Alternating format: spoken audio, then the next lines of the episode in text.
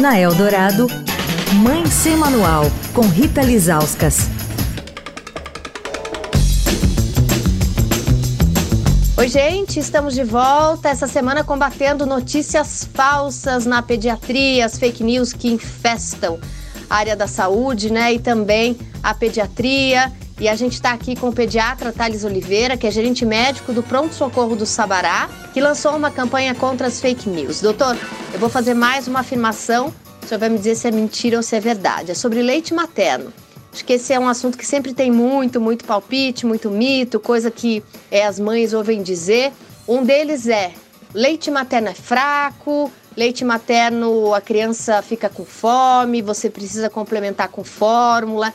Isso é verdade ou é mentira? Leite materno é fraco, pode ficar fraco ou não? Isso é uma das grandes fake news que existem, incluindo a, vacina, a questão da vacina.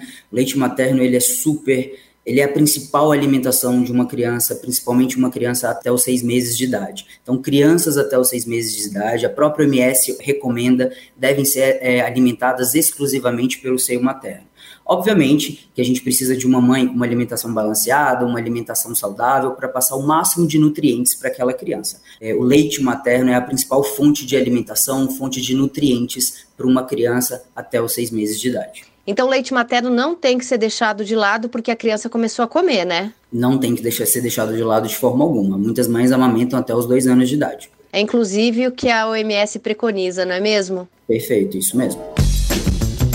Quer falar com a coluna? Escreve para mãe sem manual, arroba estadão.com. Rita Lisauskas para a Rádio Dourado, a rádio dos melhores ouvintes.